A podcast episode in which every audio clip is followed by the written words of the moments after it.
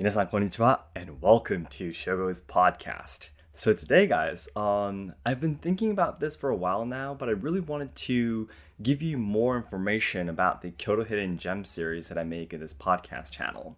Now, um I really feel because some of the videos I have to show to the shops and such, I tend to say mostly positive positive things, you know, in my videos and such. And of course, I mean, I do want the shops that I actually work with to um, you know, get more customers or get more money or earn more money and such.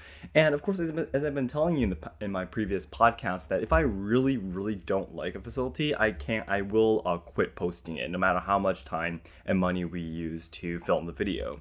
Because, you know, again, I want to be really honest with my viewers. You know, I'm your friend, right? So I don't want to be betraying any any of my friends. So I would never want to do that. But still, um, there are like sometimes where I'm at I'm at the point where I'm like, well, well, it's not like where we should completely quit posting, but there were some things that we were a little bit not completely satisfied or some or things like that, you know, sometimes. So I thought it would it be it could be good if I could uh, kind of introduce it to you guys who are sub- subscribed to my sub channel too. There's only you know a few uh, thousand people listening to this, so I thought I wanted to provide you something special. So I wanted to uh, teach uh, tell teach you, well, just uh, tell you guys, share with you guys um, how the experience really was like. And so recently, we posted a video of us visiting uh, Yoshisada-san, the the knife shop, the kitchen knife shop. Well, you know, I've been saying the kitchen knife shop, but they're basically a knife shop that makes a lot of different types of Hocho knives. So they're not just a kitchen knife shop. But anyways, I wanted to, give you some actual information about them. And um, to be really honest with you guys, we loved the place. And the people, you know, the people were just really awesome. They were just really, really cool and the products were just simply great. Mm. Yeah, so um, I'm a little bit sorry that I have to tell you guys these things. Um, you know, I might have tricked you a little bit in my main videos and such. I'm sorry, I'm just gonna just be quitting this year. So sorry. So my first, uh, what should I say, behind the scenes kind of podcast for Kyoto Hidden Gems. I just want to tell you that Yoshisada-san was amazing literally amazing from the front side to the back side flipping it over everything was great. Um first of all of course their quality was great. We're still using um the their uh their hocho their knives today when we do our cooking of course. Um the people they gave us gifts you know their precious kitchen knives as gifts. They gave tomoko to it too. And they just handed out four kitchen knives for us just because we make we're going to be making a video for them and also how much knowledge the president had he is he was actually actually Mr. Yamaguchi too so he was has the same last name as me but uh, how much knowledge he had, experience he had, how much passion he had towards making the knives was really great. Now, to be honest, really honest with you guys, there are quite a lot of um, cultural experiences or facilities like shops and such where we go to ask them questions and they literally don't know anything. No, seriously, they're just they're just doing it because you know if they look like they're senseis or if they look like they're professionals you know customers will just come you know without asking anything. And it's really sad with some some people actually get a little bit angry too when we ask them questions because they're like why, why, why don't you just guys just shut up and do the experience kind of thing? Sometimes no seriously these things happen you know. But Yoshisada-san, they he literally answered everything. He gave us like 150% you know information because he just a- answers me so much more than I have asked him questions, right? And so everything was great. You know, the people there, the quality of the uh, the knives there, how friendly they are to uh, foreign travelers and such. You know, and they are uh, open to social media, pictures, videos are all okay. And they actually challenge themselves in crowdfunding, so they're really open minded. Um, even though it seems there's not many young workers there anymore, they're really open minded to new systems and new technology. And I just felt, well, these are these kind of people are gonna are the kind of shops that are going to be surviving in the next generation too. But um, if there's one thing that I could secretly tell you guys about, is that uh, I really feel that this is uh, what should I say? The kind of information that only I, literally only I in Japan, can um, send out to the world.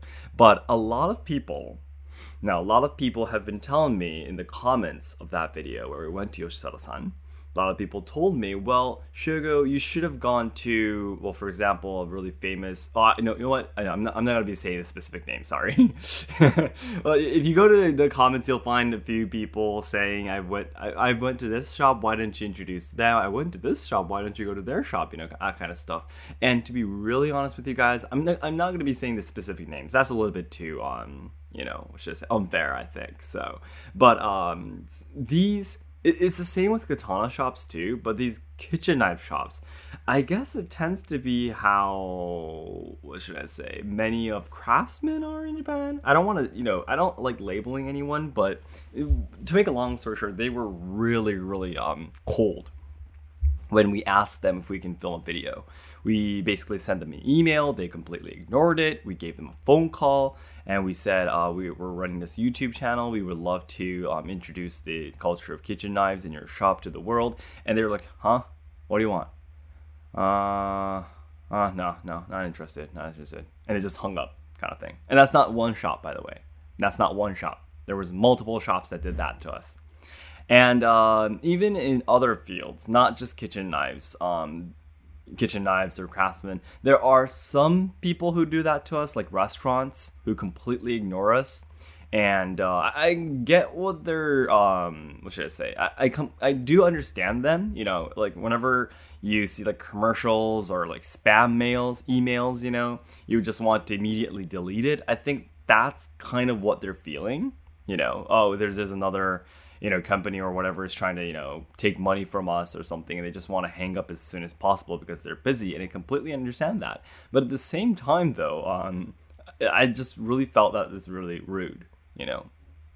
And I'm, I'm, we're not here to say that we want to sell anything to them or take any money from them. We didn't even say anything like that you know?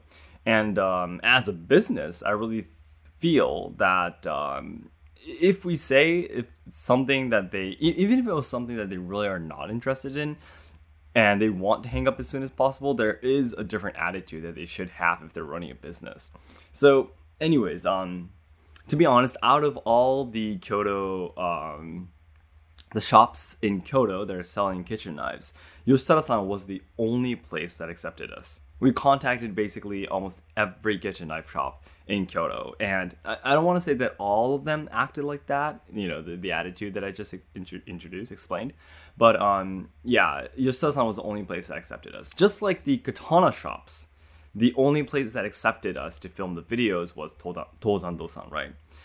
Um, to make it really clear though, for katana shops, most uh, contact like five or six places, and um, except for Tozando-san, and there were some really really polite places. Like I sent them an email, they they gave me a phone call telling me that we're really really sorry. It's it's our fault. We don't have enough English skills to accept any um, guests from overseas. So I'm really sorry. This is this was a great occasion, but um, I'm really sorry I have to to um, what should I say? Uh, d- deny your offer. Yeah. Kind of thing, and there were no uh, impolite people. Yeah, but I just wanted to say that uh, if you go to these, oh, I want to make another thing clear too. If you go to these shops in Kyoto, the the shops that kind of like you know just uh very uh, roughly roughly rejected us. If you go to these shops, the quality of their products were great, were great. But I just wanted to say to the comments of the people saying, "Sure, why didn't you introduce these places?" Um, the answer is because we weren't allowed to, and they didn't really make us feel that good either. Yeah, so just like this, um, whenever we or, or recently we've been thinking of lessening the number of Kyoto Hidden Gem series we make. Um, so whenever we make a Kyoto Hidden Gem series, this is kind of like an omake talk kind of thing. Yeah. But I wanted to uh, talk a little bit more um, about the Kyoto Hidden Gems because, um, especially because there's going to be gradually, I bet there's going to be more people being able to come to Kyoto and Japan and actually buying and go, going to these experiences, right? So I thought, yeah, I'll, I'll add some additional information. Yeah. So personally, personally, if you are really interested in buying kitchen knives, um, again, I'm not sponsored by them or anything. I have no, no. Uh, even if you go there and buy something, I do not gain any extra profit or anything. But personally, mm, I would really recommend Yoshisada-san.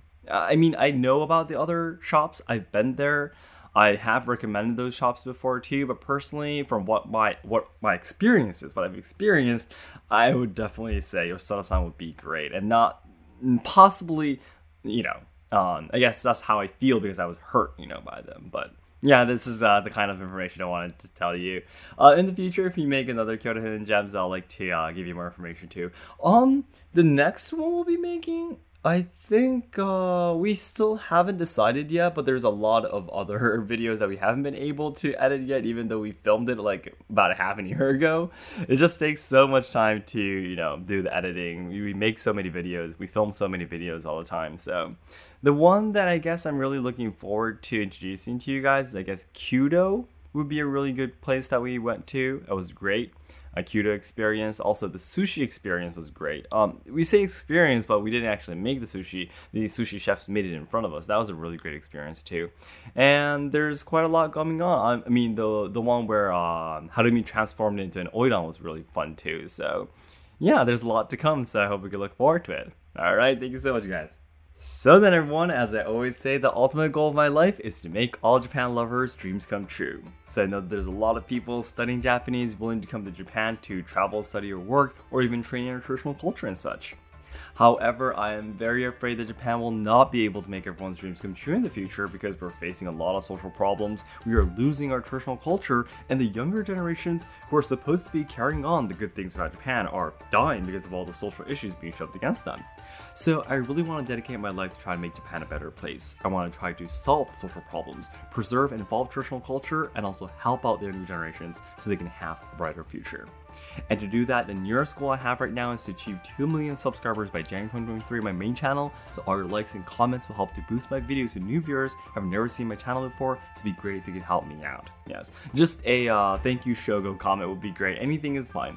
Yeah, I mean, uh, someone was telling me like, well, I don't know what I should write in the comments. Just it'd be great if you could just say thank you for the video, Shogo, or some people write a comment saying comment. By the way. just to just to support me, you know. So anything is really really fine. Um, just a simple thank you, or if you can, like a part of the video that you liked or couldn't agree, for example, to be great too. Yeah, any any comment is okay. Maybe a comment saying comment is okay too. So anything is literally okay. So I've been looking forward to all your your comments too, and um Today is actually our meeting day when I'm recording this, so we're going to be uh, talking more about our new design for the merchandise. I'm really excited. I hope a artist will accept us.